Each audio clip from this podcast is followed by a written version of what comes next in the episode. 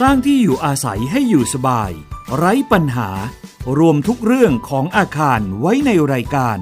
ครบเครื่อง เรื่องบ้าน โดยชนาทิพย์ไพรพงศ์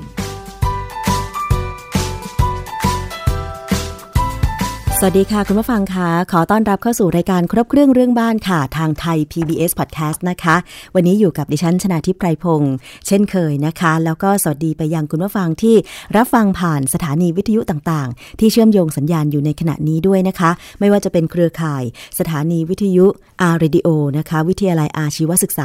142 สถานีทั่วประเทศ แล้วก็เครือข่าย สถานีวิทยุมหาวิทยาลัย รวมถึงสถานีวิทยุชุมชนต่างๆนะคะ สามารถที่จะกดติดตามข่าวสารของรายการครบเครื่องเรื่องบ้านและรายการอื่น ๆ ได้ค่ะ ที่ Facebook นะคะ facebook.com/thaipbspodcast หรือว่าจะเป็น Twitter และก็ YouTube ได้ก็คือ Thai PBS Podcast นั่นเองค่ะ วันนี้นะคะเรามาพูดคุยกันในประเด็นที่เป็นปัญหาแล้วก็ต้องมาหาคำตอบในเรื่องของทางเทคนิค ทางด้านวิศวกรรม และในแง่มุมของกฎหมายค่ะคุณผู้ฟัง คุณผู้ฟังเคยทำของตกหล่นลงไปในท่อภายในห้องน้ำหรือเปล่า แล้วถ้าเกิดว่าเคยทำเนี่ย คุณคิดว่าจะเอาของนั้นออกมาได้อย่างไร ดิฉันมีเคสหนึ่งค่ะ ที่วันนี้อยากจะเล่าให้ฟังนะคะ มีห้องหนึ่งค่ะที่พักอาศัยอยู่บนคอนโดมิเนียม สมมุติว่าเป็นชั้น 8 ก็แล้วกันนะคะ ทีนี้ห้องนี้ค่ะ ได้ถอดนาฬิกาข้อมือ นะคะ ซึ่งอ้างว่ามีราคา 70,000 บาท วางไว้ตรงโถชักโครกนะคะ ตรงที่กดน้ำถังพักน้ำชักโครกค่ะ แล้วปรากฏว่าด้านข้างของชักโครกนะคะ ก็จะมีท่อน้ำทิ้ง แล้วก็ปรากฏว่า เจ้าของห้องคนนี้ค่ะ เปิดฝาท่อน้ำทิ้งไว้เดชะบุญนะคะบุญหรือกรรมไม่แน่ใจเหมือนกัน เอามือไปปัดนาฬิกาของตัวเอง ลงไปพอดิบพอดีที่ท่อน้ำทิ้งนะคะ ทีนี้จะเอาออกมายังไงนะคะ ห้องนี้แก้ปัญหาด้วยการลงไปชั้น 7 ไปเคาะประตูห้องที่มีตำแหน่งตรงกับห้องของตัวเอง แล้วก็ขอเขาว่าขอเอาทรัพย์สินของตัวเองออกนะคะ แต่วิธีการที่เขาขอวิธีการที่เขาบอกออห้องชั้น 7 นั้นก็คือว่า เขาจะขอเปิดฝ้าเพดานภายในห้องน้ำของชั้น 7 ที่ เป็นตำแหน่งตรงกับห้องน้ำของตัวเอง แล้วก็ผ่าท่อเพื่อเอานาฬิกาออกมา ทีนี้เป็นปัญหาที่เกิดขึ้นก็เพราะว่า เจ้าของห้องชั้นเจ็ดนั้น ไม่ยินยอมให้ไปเปิดฝาท่อ เออไม่ยินยอมให้ไปเปิดฝ้าเพดานแล้วก็ผ่าท่อบริเวณห้องน้ำของชั้นเจ็ดนะคะ ก็เลยกลายเป็นว่ามีการเรียกตำรวจมาเจรจาไกล่เกลี่ยแต่ผลสรุปณตอนนั้นก็คือว่า ไม่สามารถเจราจากันได้นะคะ ซึ่งตรงนี้ก็เลยกลายเป็นคำถามว่าแล้วถ้าเกิดกรณีแบบนี้ขึ้นเนี่ย เราจะแก้ปัญหายังไง ลองมองสองมุมหนึ่งมุมของเจ้าของทรัพย์สินที่ตกลงไปในท่อ น้ำทิ้งของห้องน้ำนะคะ แล้วอีกมุมหนึ่งคือเจ้าของห้องที่อยู่ชั้นล่างลงไปเนี่ย มันก็มีหลายมุมนะคุณผู้ฟัง แล้วในแง่มุมของกฎหมาย แต่วันนี้ค่ะ ดิฉันได้เรียนเชิญนะคะ อาจารย์บุญพงศ์กิจวัฒนาชัย ประธานสาขาวิศวกรรมเครื่องกล วิศวกรรมสถานแห่งประเทศไทย ในพระบรมราชูปถัมภ์มาตอบคำถามเรื่องนี้ ทั้งในแง่ของเทคนิควิศวกรรม แล้วก็ความเห็นในเรื่องของกฎหมายด้วยนะคะ สวัสดีค่ะอาจารย์บุญพงศ์คะครับสวัสดีครับ ท่านผู้ฟังและผู้ชมทางบ้านนะครับรายการครบเครื่องเรื่องบ้านก็ ผมรู้สึกเป็นเกียรตินะครับที่ได้มาร่วมรายการในวันนี้นะครับ ก็มีเรื่องสำคัญก็คือของมีค่าตกลงไปในท่อน้ำทิ้งนะครับ แล้วก็เราจำเป็นต้องอาศัยสิทธิ์ของเราในการเข้าไปสืบค้นหรือตรวจสอบดูว่ามันเขาจะยอมหรือไม่นะครับ ค่ะ อาจารย์คะถามในเรื่องทางด้านวิศวกรรมนะคะ การที่ทรัพย์สินหล่นลงไปในท่อน้ำทิ้ง ลักษณะแปลนห้องน้ำของคอนโดแห่งนี้เนี่ย ก็คือจะมีส่วนที่เป็นส่วนอาบน้ำกั้นกระจกอยู่ แล้วด้านข้างเปิดประตูออกมาซ้ายปุ๊บ ก็จะเป็นโถชักโครกนะคะ แล้วก็จะมีท่อน้ำทิ้งข้างโถชักโครก แต่จริง ๆ แล้วเนี่ยเขามีฝาปิดของท่อน้ำทิ้งอยู่แล้วล่ะ แต่ห้องนี้เนี่ยไม่ได้ปิดฝา อันนี้ก็เป็นอีกปัญหาหนึ่งเหมือนกันที่ หลายคนต้องฟังไว้เป็นอุทาหรณ์เลยนะคะว่า ถ้าเขามีฝาปิดท่อน้ำทิ้ง จะต้องปิดไม่เช่นนั้นเนี่ยทรัพย์สินที่มีค่าที่คุณเผลอวางไว้ในห้องน้ำอาจจะหล่นลงไปได้ ในแง่วิศวกรรมเนี่ยสามารถผ่าท่อได้ไหมอาจารย์ มันจะเป็นอันตรายกับโครงสร้างอาคารไหมคะ เอาคำถามก่อนนะครับ ผ่าท่อได้ไหมเนี่ยคงจะเอ่อลำบากครับ เพราะว่าท่อน้ำทิ้งเนี่ยเป็นท่อที่ฝังอยู่กับโครงสร้างที่เป็นคอนกรีตนะครับ แล้วก็ด้านล่างเนี่ยก็จะเป็นท่อน้ำทิ้งเนี่ย ต่อเข้าไปหาช่องท่อที่อยู่ภายในอาคาร อันนี้เป็นช่องท่อรวมนะครับอันนี้ถ้าถ้ามีสิ่งของมีค่าหล่นลงไปโดยที่เราเผลอเปิดฝาตะแกรงรับน้ำพื้นเนี่ยนะครับค่ะไว้เนี่ยมันหล่นลงไปได้แน่ๆพอหล่นไปแล้วเนี่ยนะครับเอ่อถ้าไม่มีการคือผมดูว่ามันอยู่ข้างโถส้วม ซึ่งโอกาสชำระล้างเนี่ยไม่มีค่ะนะครับเพราะฉะนั้นมันก็มันก็จะอยู่แถวๆนั้นแหละครับ เพราะว่าเราไม่ได้มีการฉีดน้ำไล่น้ำภายในท่อนะครับค่ะเพราะฉะนั้นของมีค่าของคุณเนี่ยจะตกอยู่ บริเวณแถวๆนั้นแหละคุณพยายามหาทางที่จะส่งแล้วก็ใช้ตะขอเนี่ยนะครับเอ่อพยายามค่อยๆ เกี่ยวขึ้นมาเนี่ยคุณอาจจะเจอได้ค่ะนะครับ อาจารย์นนี้ทุกแต่โครงสร้างนี้ไม่น่าไม่น่าจะได้แน่ๆอืมตรงท่อน้ำทิ้งอะค่ะ พอเราเปิดฝาออกมาปุ๊บเนี่ย มันก็จะมีเหมือนพลาสติกที่พะเยิบพะเยิบอยู่ภายในท่อเหมือนเหมือนตัวที่ไว้คอยดักกลิ่นนะคะอาจารอ๋ย์อครับรับค่ะ ใช่ไหมรัคะบก็จะมีแบบใหม่นี่มันจะมี ฝาครอบแบบที่เอ่อมีคล้ายๆกับลูกลอยนะครับ ดันให้มันปิดตลอดเวลาเพื่อกันกันกลิ่น จากท่อน้ำทิ้งเนี่ยเข้ามาภายในห้องนะครับค่ะอันนี้ก็จำเป็นอย่างยิ่งที่เราต้องถอดเอาสปริงตัวนั้นออกไปก่อน แล้วก็เอาไฟฉายคือไฟสว่างๆเนี่ยส่องเข้าไปนะครับ แล้วอาจจะเห็นเออของมีค่าเราตกอยู่แถวๆนั้นแหละครับค่ะเพราะว่าอันนี้ไม่ใช่ไม่ใช่อ่างอาบน้ำแล้วก็ไม่ใช่อ่างล้างหน้านะครับ ที่หล่นไปแล้วเนี่ยมันจะ มันจะซอกไปได้นะครับค่ะโดยโดยโดยแรงของน้ำที่เราอาบครั้งต่อไปค่ะอันนี้เป็นโถส้วมที่ห้องน้ำของท่านเนี่ยไม่มีการฉีดล้างทำความสะอาดเลยนะครับ คือไม่มีการล้างเพื่อจะเอ่อไล่ไล่ไล่เอ่อทำความสะอาดนะครับ เพราะฉะนั้นของมีค่าก็จะตกอยู่แถวๆนั้นแหละครับอาจารย์ส่องดูดีๆอาจจะมองเห็นนะครับเหรอคะ แล้ว ความยาวของท่อน้ำทิ้งเนี่ยนะคะ มันออกแบบยังไงอาจารย์ แล้วถ้าสมมุติว่าเจ้าของห้องที่ทำทรัพย์สินหล่นลงไปในท่อเนี่ยนะคะ จะใช้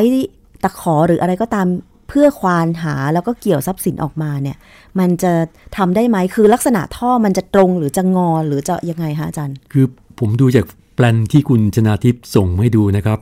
ท่อร่วมเนี่ยมันจะอยู่ตรงฝั่งถ้าถ้ามองเข้าไปในรูปนะครับ จะอยู่ทางด้านซ้ายมือติดกับตัวอ่าอ่างล้างหน้าค่ะออันนี้ใช้ท่อร่วมร่วมกันนะครับ คือจากเอ่อตะแกรงรับน้ำพื้นที่โถส้วมนะครับ เดินท่อเนี่ยไปหาตะแกรงรับน้ำพื้นที่ที่อ่างอ่างอาบน้ำนะครับค่ะแล้วก็ไปที่ท่อร่วม ถ้าลงไปที่ท่อร่วมเมื่อไหร่ก็คือลงไปที่โถเอ่อบ่อบำบัดเลยอืมนะครับค่ะแต่ผมคิดว่าของมีค่าของท่านเนี่ยน่าจะตกอยู่ตรงตรงปลายท่อของ ข้องอก่อนที่จะเลี้ยวไปหาเอ่อท่อร่วมที่วิ่งเข้าไปตรงบ่อบำบัดน้ำเสียอืมเพราะฉะนั้นท่านเออลองใช้ลองใช้ความพยายามดูนะครับ แล้วมันจะมีอุปกรณ์ทางด้านวิศวะเนี่ยนะครับเอ่อเขาเรียกเขาเรียกกระดูกงูค่ะนะครับ เอาไฟฉายเนี่ยส่องดูนะครับ แล้วพยายามมองให้เห็นว่ามันมีของมีค่าของท่านเนี่ยหล่นเป็นตำแหน่งไหนนะครับ แล้วก็ค่อยๆ เกี่ยวขึ้นมาท่านอาจจะเจอได้ค่ะนะครับ ไม่แนะนำให้ทำลายโครงสร้างของอาคารนะครับ เพื่อจะ เปิดให้ช่องเนี่ยมันใหญ่ขึ้นนะครับเอ่อแล้วก็พยายามจะหาของมีค่านั้นนะครับนหมายความไว่าไม่คุ้มหมายความว่าไม่แนะนำให้เจ้าของห้องที่ชั้น 8 ที่ทำทรัพย์สินตกเนี่ยทุบบริเวณเอ่อท่อจากห้องของตัวเองให้มันใช่ใหญ่ขึ้นใช่ไหมคะใช่เพราะอะไรคะอาจารย์เอ่อมันอาจจะทำลายโครงสร้างของอาคารเลยค่ะเพราะว่าพอท่านทำกลับไปเหมือนเดิมเนี่ยท่านได้ของมีค่าออกมาได้แน่ประมาณสักกี่บาทกี่ตังค์เจ็ดนี่หผมื่มนไม่ทราบาบทเจ็ดอาหจามื่รนย์บาทนี่นะครับ แต่ว่าพอท่านทำกลับไปแล้วเนี่ยมันจะมีรอยรั่วซึมที่เกิดขึ้นตามรอยต่อของคอนกรีตค่ะเก่ากับใหม่ แล้วก็วิธีการติดตั้งงานตกแต่งภายในที่จะให้เหมือนกลืนกับของเดิมเนี่ยมันเป็นไปได้ยากค่ะครับเพราะฉะนั้นก็ต้องพยายามพยายามหาวิธีโดยวิธีไม่ทำลายโครงสร้างก่อน แล้วนะครับต้องหาจากห้องของตัวเอง ถูกต้องครับค่ะ แต่กรณีนี้เนี่ยปรากฏเจ้าของห้องชั้น 8 ที่ทำทรัพย์สินตกในท่อ ดันไปเคาะห้องชั้น 7 ที่มีตำแหน่งตรงกับห้องตัวเองครับเพื่อขอเข้าไปเปิดฝ้าเพดานแล้วก็ผ่าท่อ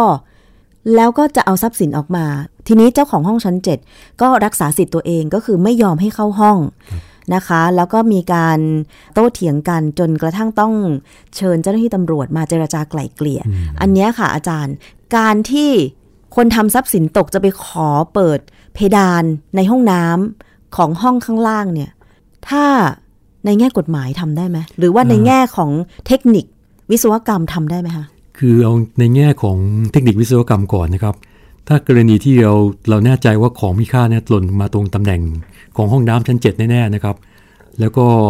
เราอยากจะสืบค้นก็คือต้องขออนุญาตเขาเข้าไปดู แล้วก็เปิดเพดานถ้าเขามีถ้าเขายอมนะครับ ถ้าเขายอมก็ก็จบได้ แต่ถ้าเขาไม่ยอมเนี่ยเขารักษาสิทธิ์เพราะพรบอาการชุดเนี่ย เป็นพรบคุ้มครองสิทธิ์นะครับค่ะเราเป็นละเมิดสิทธิ์ของเจ้าของร่วมรายอื่นเนี่ยไม่ได้ ส่วนของท่านเนี่ยก็คือบนที่ดินของท่านนะครับ ข้างล่างก็เป็นที่ดินของเจ้าของร่วมรายอื่นค่ะถ้าเราเข้าไปเนี่ยถือว่าเรา ถ้าเขาไม่อนุญาตนี่เราลุกล้ำแล้วนะครับค่ะอันี้ไม่ได้แน่อืมๆในกฎหมายนี่ไม่มีทางครับ ค่ะ แต่ทีนี้การที่จะไปขอเปิดฝ้าเพดาน เพื่อผ่าท่อเนี่ย มันทำได้หรือมันอันตรายยังไงไหมอาจารย์ ถ้าสมมุติว่า น้ำรั่วซึมนะครับ น้ำรั่วซึมแล้วทำให้เจ้าของห้องข้างล่างนี่เกิดความเสียหาย อันนี้เจ้าของห้องที่ได้รับความเสียหายเนี่ยเขาอาจจะเรียกร้องสิทธิ์ของเขาให้คุณเนี่ยมาแก้ไขค่ะแต่ในกรณีนี้เนี่ยเจ้าของร่วมรายนั้นเนี่ยรายชั้น 7เนี่ยนะครับที่อยู่ชั้นถัดไปเนี่ยเขาไม่ได้รับความเสียหายจากของหล่นหายนะครับของตกหล่นนะครับเขาอาจจะไม่อนุญาตก็ได้นะครับเพราะฉะนั้นก็ทางที่ดีก็คือว่าท่านต้องพยายามหาทางเอ่อหาทรัพย์สินของท่าน ภายในห้องชุดของท่านเองก่อนอืมอันนี้เป็นทางเลือกทางแรกเลยค่ะ แล้วถ้าไม่ได้จริงๆเนี่ยก็เอ่อจะต้องขอความกรุณาเจ้าของร่วมเอ่อข้างล่างเนี่ยนะครับ เข้าไปขอเปิดดูแล้วก็จะต้องไม่ทำลายทรัพย์สินเขาด้วยนะครับ ถ้าเปิดดูแล้วเนี่ยท่านต้องไปผ่าท่อของท่านทำให้เขาเกิดความเสียหายเกิดความน่ารำคาญเนี่ยเขาอาจจะไม่ยอมค่ะครับเพราะอย่างน้อยต้องหยุดหยุดการใช้ห้องน้ำเนี่ยสามสี่ชั่วโมงเลยนะครับ เพื่อจะเข้าไปค้นหา ของมีค่าของท่านที่ตกอยู่ภายในท่อค่ะครับอาจารย์แล้วถ้าเกิดว่าผ่าท่อจริง ๆ มันจะไม่กระทบกับแนวท่อที่โครงการวางไว้เหรอคะเราสามารถจะผ่าท่อได้นะครับ แล้วก็ทำกลับให้เหมือนเดิม ต้องมีช่างมีฝีมือจริง ๆนะครับ ที่ติดตั้งท่อแล้วมันเหมือนเดิมได้ แต่จริง ๆ แล้วเนี่ยถ้าไม่ต้องทำอะไรมันเลยนะครับ แล้วพยายามค้นหาจากด้านบนสุดเนี่ยเป็นทางเลือกแรกก่อน ยกเว้นว่ามัน จนบรรยายจริงๆแล้วก็มันเป็นทรัพย์สินที่มีคุณค่าทางด้านจิตใจนะครับ เราต้องเอาให้ได้เนี่ยก็ต้องขอเจ้าของร่วม ถ้าเขาไม่ยอมก็คือจบเลยฮะค่ะ จบอยู่ดี แล้วเอ่อถ้าเกิดว่าในระหว่างที่พูดคุยเจรจาเพื่อขอเข้าไปตรวจสอบภายในห้องชั้นเจ็ดเนี่ยมีการพูดในทำนองว่ามีญาติเป็นทนายความ คล้าย ๆกับว่า จะบอกให้อีกฝ่ายรู้ว่าเนี่ยฉันมี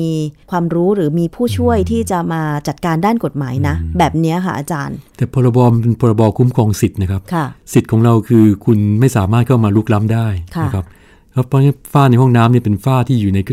สิทธิ์ของเจ้าของร่วมห้องนั้นอยู่นะครับ เราเข้าไปขอเปิดเนี่ยไม่ได้อยู่แล้วนะครับ สิทธิ์ของท่านคือห้องน้ำชั้นบนขนะองครับห้องก็ชั้นแปดเองของคุณแหละ ใช่ แล้วก็แนวท่อที่มันอาจจะฝากเขาอะ ไปเชื่อมต่อกับท่อร่วมค่ะส่วนนี้เป็นท่ออยู่ในทรัพย์สินของท่านนะครับ ท่อแนวเนี้ยเราขอฝากห้องน้ำของชั้นถัดไปเนี่ย เดินไปหาท่อร่วมเท่านั้นเองครับคอนโดเมื่อก่อนนี้เนี่ย เราพยายามจะคิดว่าเดินท่อในแนว แนวแนวนอนของชั้นถัดไปเนี่ย ให้อยู่ในชั้นเดียวกันเลยได้ไหมค่ะปรากฏว่าไม่ประสบความสำเร็จเหรอคะเพราะว่ามันมีความยุ่งยากในการก่อสร้างยุ่งยากมาก แล้วก็ศึกษาจากกฎหมายทั่วโลกแล้วเนี่ย ในการก่อสร้างในในอาคารชุดของของประเทศที่เจริญแล้วที่เขามีการก่อสร้างในลักษณะนี้นะครับเขาก็เดินใต้ใต้ห้องน้ำชั้นถัดไปอยู่ดีนะครับก็ไม่มีใครที่จะยกห้องน้ำขึ้นแล้วก็เดินท่อภายในห้องชุดของตัวเองอืมยังไม่พบนะยังไม่พบนะคะ เพราะฉะนั้นทั้งในแง่ของวิศวกรรมการเดินท่อในอาคารชุดเนี่ยนะคะ ยังคงต้องฝากท่อของ ห้องชุดชั้นบนไว้ที่เพดานของห้องชุดชั้นล่างอยู่ใช่แต่ว่าสิทธิ์ในการเปิดฝ้าเพดานห้องชุดชั้นล่างเป็นของเจ้าของห้องใช่ห้องชุดข้างบนจะไปละเมิดไม่ได้ใช่จะไปกล่าวอ้างว่ามีญาติเป็นทนายความเพื่อข่มขู่ไม่ได้ไม่ได้ ผิดกฎหมาย กฎหมายไม่อนุญาตฮะค่ะ ก็เราใช้สิทธิ์ของเรานะครับ แล้วจะอย่าไปละเมิดสิทธิ์ของเจ้าของร่วมรายอื่น ค่ะอันนี้ถูกต้องที่สุดแล้วครับ ค่ะ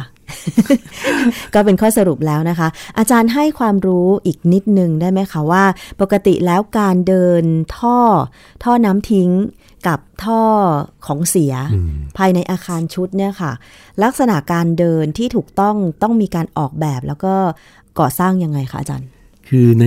อดีตก่อนที่เราจะมีการปรับปรุงกฎหมายพรบควบคุมอาคารนะครับ เทศบาลหรือกทมเนี่ยอนุญาตให้เราแยกท่อน้ำทิ้งกับท่อ น้ำเสียได้ ท่อน้ำทิ้งคือท่อที่มา รับน้ำทิ้งจากอ่างล้างหน้า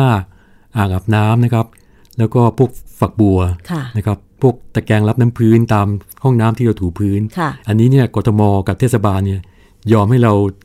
เอ่อออกแบบท่อน้ำทิ้ง แล้วทิ้งไปสู่ท่อระบายน้ำของกทมหรือเทศบาลได้เลย แต่ท่อน้ำเสียเนี่ยไม่ได้ ท่อน้ำเสียคือท่อที่มาจากโถโถส้ส้ววมมเท่านั้นค่ะเท่านั้นเลยนะครับ สิ่งปฏิอันนี้กูต้อลงเข้าบ่อบำบัดแล้วก็บำบัดให้ถูกต้องก่อนแล้วก็ ปล่อยลงสู่ท่อน้ำทิ้งได้ค่ะ ปัจจุบันนี้เนี่ยกฎหมายไม่ยอมแล้วนะครับ ท่อน้ำทิ้งกับท่อน้ำเสียเนี่ยจะต้องเออเอามาบำบัดรวมกันที่บ่อบำบัดน้ำเสีย แล้วก็ทำให้น้ำมีคุณภาพก่อนจะปล่อยสู่รางระบายน้ำทิ้งของสาธารณะค่ะ ตอนนี้ไม่ยอมแล้วครับค่ะ เพราะฉะนั้นก็ถ้าท่านทำของมีค่าหล่นไปในท่อน้ำทิ้งเนี่ยนะครับ สุดท้ายมันจะไปตกอยู่ที่ถ้าถ้ามันต้องชำระล้างในท่อแล้วนะครับ มันจะหล่นไปอยู่ที่บ่อบัดน้ำเสียคราวนี้ค่ะเรื่องใหญ่เลยครับ ต้องสูบบ่อแล้วก็กวานหาแบบที่เราเคยมีคดีความกันใช่ไหมครับใช่ที่เราฆ่าอ่าหั่นหั่นชิ้นเนื้อแล้วลงไปถึงท่อระบายน้ำเนี่ยค่ะเขาก็ไปพบอยู่ในบ่อบำบัดน้ำเสียอ่าคล้ายๆกัน เพราะฉะนั้นอีกทางหนึ่งก็คือเอาถุงตาข่ายไปดักตรงปลายท่อก่อนจะลงบ่อบำบัด นะคะอ่าเผื่อกรณีว่าทรัพย์สินของที่คนที่ทำตกลงไปเนี่ย อาจจะหล่นลงมาตรงนั้นก็ได้ใช่แต่ว่าคงต้องใช้แรงดันน้ำนะอาจารย์ ใช่ คือต้องใช้แรงดันน้ำเนี่ยฉีดเพื่อจะให้น้ำจะเพื่อจะให้ของมีค่าเนี่ย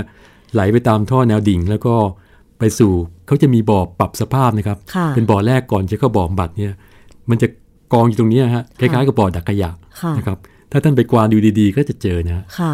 แต่ต้องอันนี้มันจะทรัพย์สินเจ้าของร่วมแล้วนะครับ ต้องขออนุญาตจากกรรมการหรือเจ้าของร่วมในที่ประชุมนะครับ แล้วก็ถ้าเขาอนุญาตให้เปิดได้ก็ท่านก็โชคดีอืมแต่อันนี้อันนี้อันนี้เป็นสิทธิ์ของเจ้าของร่วมนะครับ ไม่ใช่ค่ะสิทธิ์ของเจ้าของห้องค่ะครับอะ เพราะฉะนั้นก็ไปมีอีกแนวทางหนึ่งนะคะ อาจารย์แล้วการวางแนวท่อเนี่ยค่ะ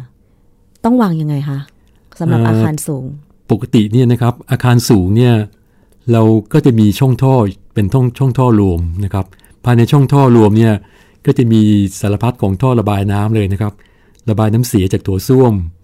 ระบายน้ำทิ้งจากอ่าอ่างล้างหน้า อ่างอาบน้ำนะครับ แล้วก็พวกตะแกรงรับน้ำพื้นนะครับค่ะอาจจะรวมเป็นท่อเส้นเดียวได้นะครับ แล้วก็อีกเส้นที่มีความสำคัญมากคือท่อจากอ่างล้างจานค่ะที่ใช่เราต้องทำการบำบัด พวกไขมันที่เกิดจากการล้างของเราซะก่อนนะคอันรับนี้จะแยกกันกับท่อจากห้องน้ำไหมคะสมัยใหม่นี่แยกเลย แยกเลยใช่ไหมคะสมัยใหม่นี่แยก แต่ถ้าเป็นเอ่อคอนอาคารชุดในอดีตเนี่ยอาจจะประหยัดก็คือเอาท่อ ท่อระบายน้ำทิ้งจากอ่างล้างจานเนี่ยรวมกับท่อน้ำทิ้งของห้องมันน้ำได้เป็นปัญหาของคอนโดว่าเออพอถึงเวลาหนึ่งปุ๊บเนี่ยมันจะมีไขมันเกาะตามท่อระบายน้ำทิ้ง แล้วก็เอ่อขึ้นมาตรง ตรงตะแกรงรับน้ำพื้นนะครับ เพราะฉะนั้นก็สมัยใหม่นี้ไม่มีแล้วครับ สมัยใหม่นี่คือจะต้องพยายาม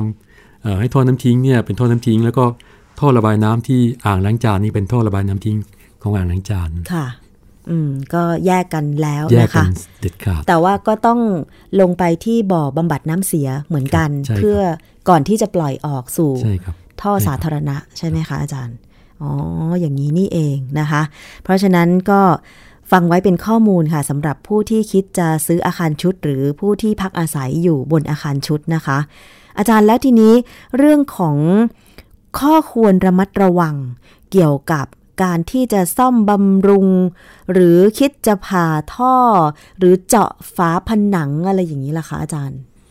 ในกรณีที่ท่อตันจริง ๆ เลยนะครับค่ะที่เราไม่สามารถจะใช้เอ่ออุปกรณ์ช่วยได้แล้ว เช่นน้ำร้อน น้ำร้อนแรงดันสูงนะฮะที่ปัจจุบันนี้มี ผู้รับเหมาเก่งๆเนี่ยเขาสามารถจะเอ่อทำให้ท่ออุดตันด้วยเอ่อขยะภายในท่อจำนวนมากๆเนี่ยไปได้เลยนะ แต่พวกไขมันนี่หลุดเลย อันนี้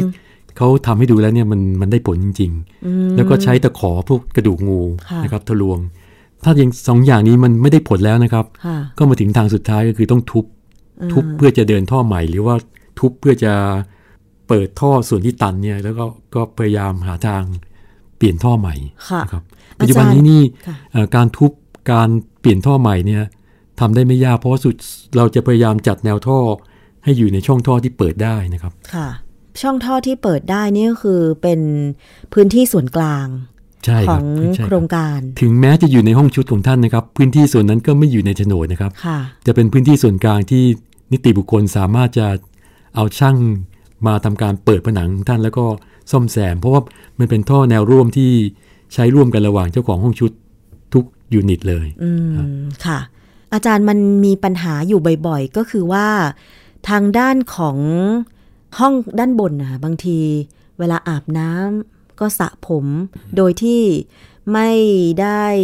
กรองเศษผมไปทิ้งถังขยะอืมแล้วก็เปิดฝาท่อน้ำทิ้งบริเวณ ที่อาบน้ำไว้อืมผมมันก็หลุดร่วงอืมหล่นลงไปตามท่อน้ำทิ้งด้วย แล้วทีนี้มันมาอุดตันบริเวณห้องชั้นหนึ่งก่อนที่จะลงไปที่บ่อบำบัดอย่างเงี้ยอาจารย์คราวนี้ก็ต้องพึ่งผู้รับจ้างที่มีอุปกรณ์แล้วสิครับ เพราะว่าเขาสามารถจะใช้สารเคมีนะครับทำการย่อยสลายพวกอินทรีย์สารพวกเนี้ยเช่นพวกเศษเศษขี้ใครนะครับค่ะแล้วก็พวกเอ่ออินทรีย์สารนะครับเส้นผม สามารถย่อยสลายได้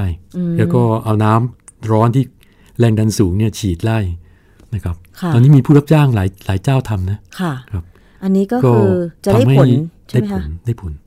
ได้ผลค่ะดีกว่าที่เราจะไปทุบโครงสร้างค่ะนะครับลองดูด้วยด้วยวิธีที่ที่สามารถทำได้โดยง่ายก่อน โดยที่ไม่ต้องทำลายโครงสร้างค่ะนะครับถึงแม้จะเสียค่าใช้จ่ายมากหน่อยนะครับ แต่ว่ามันได้ผลในระยะยาวนะครับ เพราะว่า การทำลายโครงสร้างเนี่ยการซ่อมกลับคืนเนี่ยทำได้ยากมาก ค่ะทำแล้วก็ไม่เหมือนเดิมใช่ไม่ไหมเหมือนคะเดิอามจารย์ด้วยอืม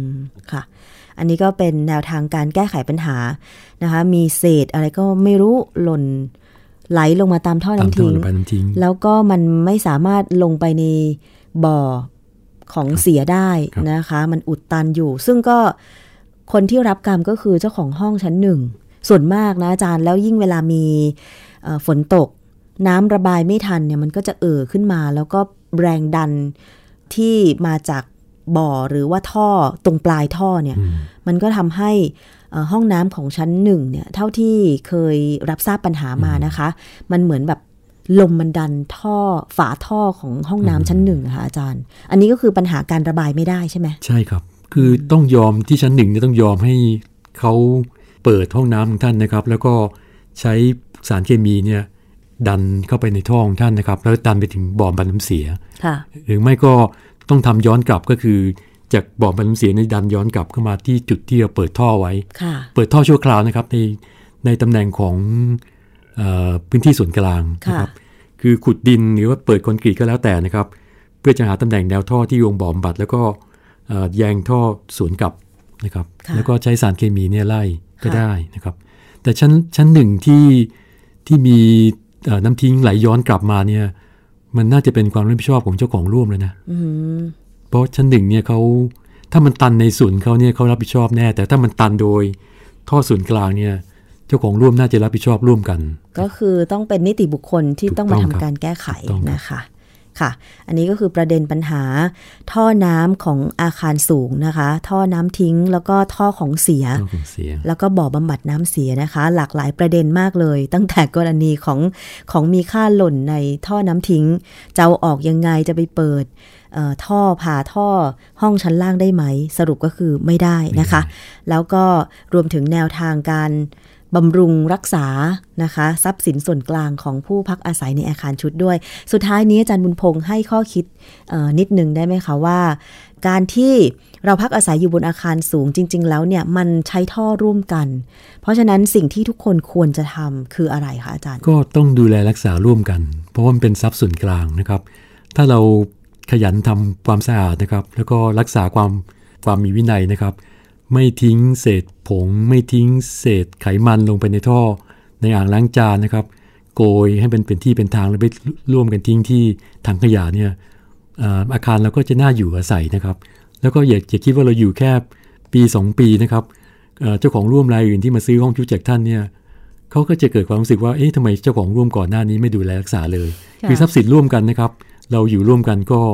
เนื่องจากว่า ครบเครื่องเรื่องบ้านเนี่ยคุยเรื่องนี้มาตลอดนะครับค่ะเราอยู่ร่วมกันก็ต้องหลังคาเดียวกัน แล้วก็อ่าอยู่อย่างมีความสุขนะครับค่ะอันนี้ก็ต้องรักษาทรัพย์สินร่วมกัน แต่ที่ดิฉันเห็นว่าควรที่จะให้เจ้าของร่วมหรือผู้พักอาศัยทุกคนได้ทราบด้วยก็คือเรื่องของกฎหมายอืมที่อยู่อาศัย คือเท่าที่ฟังข้อมูลปัญหาเนี่ย บางคนมักจะอ้างว่าไม่รู้กฎหมาย ฉันไม่รู้ฉันไม่รู้อะไรอย่างเงี้ยอย่าง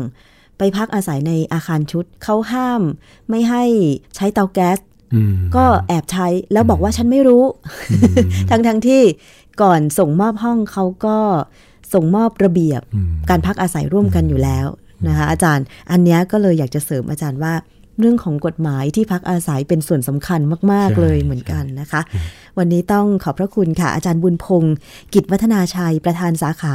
วิศวกรรมเครื่องกล วิศวกรรมสถานแห่งประเทศไทย ในพระบรมราชูปถัมภ์ที่กรุณาร่วมรายการครบเครื่องเรื่องบ้านวันนี้ขอบพระคุณค่ะอาจารย์ครัคะบขอบคุณครับ สวัสดีครับ สวัสดีค่ะ และดิฉันชนะทิพไพรพงศ์ลากันไปเลยนะคะ พบกันใหม่ในโอกาสต่อไป สวัสดีค่ะ ติดตามรายการได้ที่ www.thaipbspodcast.com แอปพลิเคชัน Thai PBS Podcast หรือฟังผ่านแอปพลิเคชัน Podcast ของ iOS Google Podcast Android Podbean SoundCloud และ Spotify ติดตามความเคลื่อนไหวของรายการและแสดงความคิดเห็น โดยกดถูกใจที่ facebook.com/thaipbspodcast